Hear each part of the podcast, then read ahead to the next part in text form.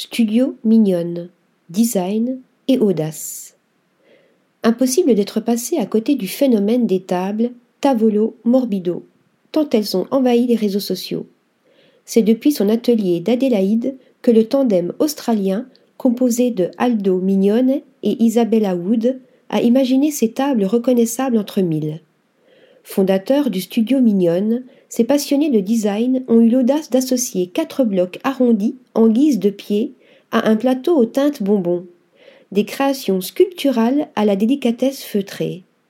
Envoûté par la matérialité du terrazzo, du marbre, du verre et du béton, le studio Mignonne travaille à la main. Un artisanat d'exception aux confins de l'art. Article rédigé par Yaël Nakache.